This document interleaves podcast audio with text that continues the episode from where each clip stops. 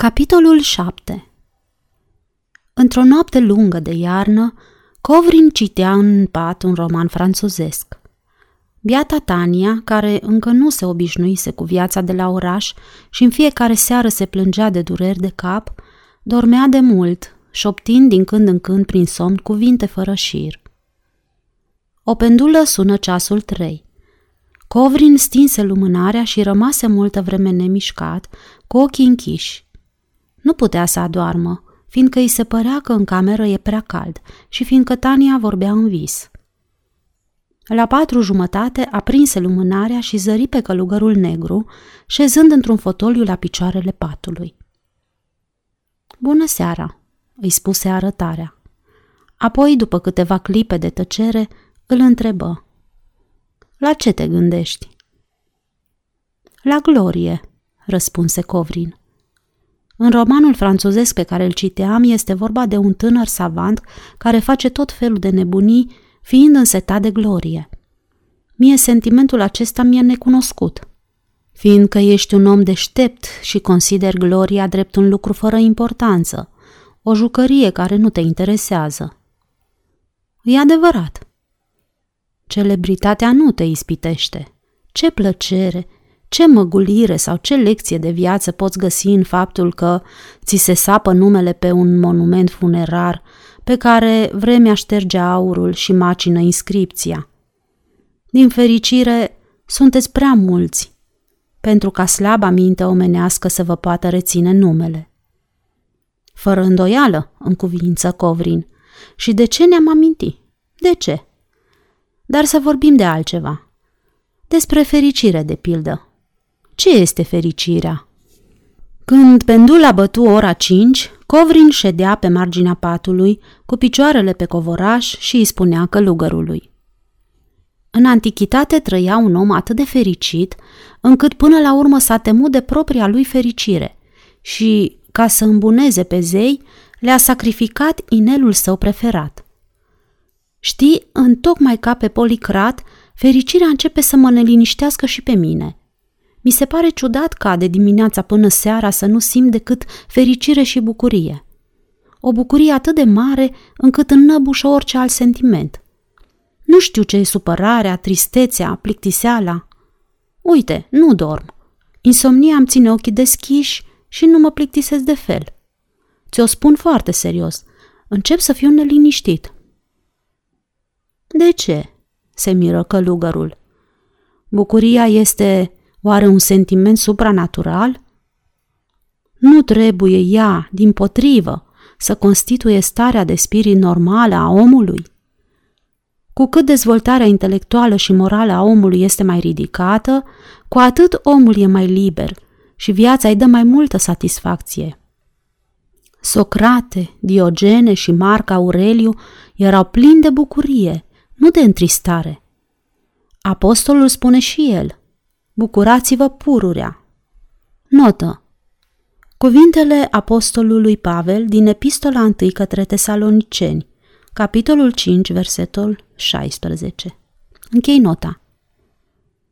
Bucură-te, deci, și tu, fără grijă, și vei fi fericit.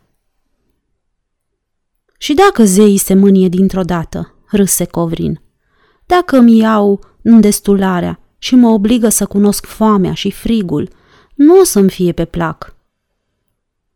Tania, care se trezise, se uita cu uimire și spaimă la bărbatul ei, care stătea de vorbă cu fotoliul, gesticulând și râzând. Ochii străluceau și în râsul lui era ceva straniu. Andriușa, întrebă ea, cu cine vorbești? Spune-mi, cu cine? Cu cine? se tulbură el. Uite, nu-l vezi? Șade în fotoliu și arătă spre călugărul negru. Nu-i nimeni aici, nimeni. Andriușa, tu ești bolnav. Tania îl trase lângă ea și se ghemui la pieptul lui ca și cum ar fi vrut să-l apere de vedenii, acoperându-i ochii cu mâna. Ești bolnav, se porni ea pe plâns tremurând toată.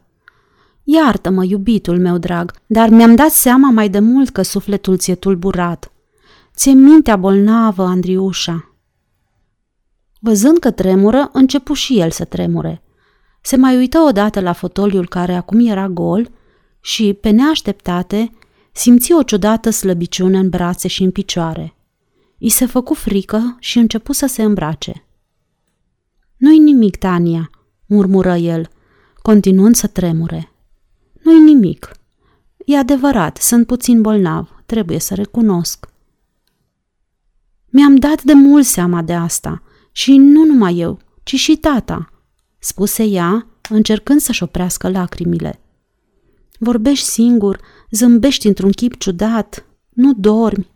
Dumnezeule, ai milă de noi, dar să nu te sperii, Andriușa, o să-ți treacă, nu te teme. Începu și ea să se îmbrace. Și abia atunci, văzând-o atât de deznădăjduită, Covrin înțelese gravitatea stării sale. Pricepu ce însemna și călugărul negru și convorbirile cu el. Acum înțelegea limpede că era nebun. După ce se îmbrăcă, Tania și Covrin trecură fără să știe de ce în salon. Tania ieși cea din tâi din cameră și el o urmă.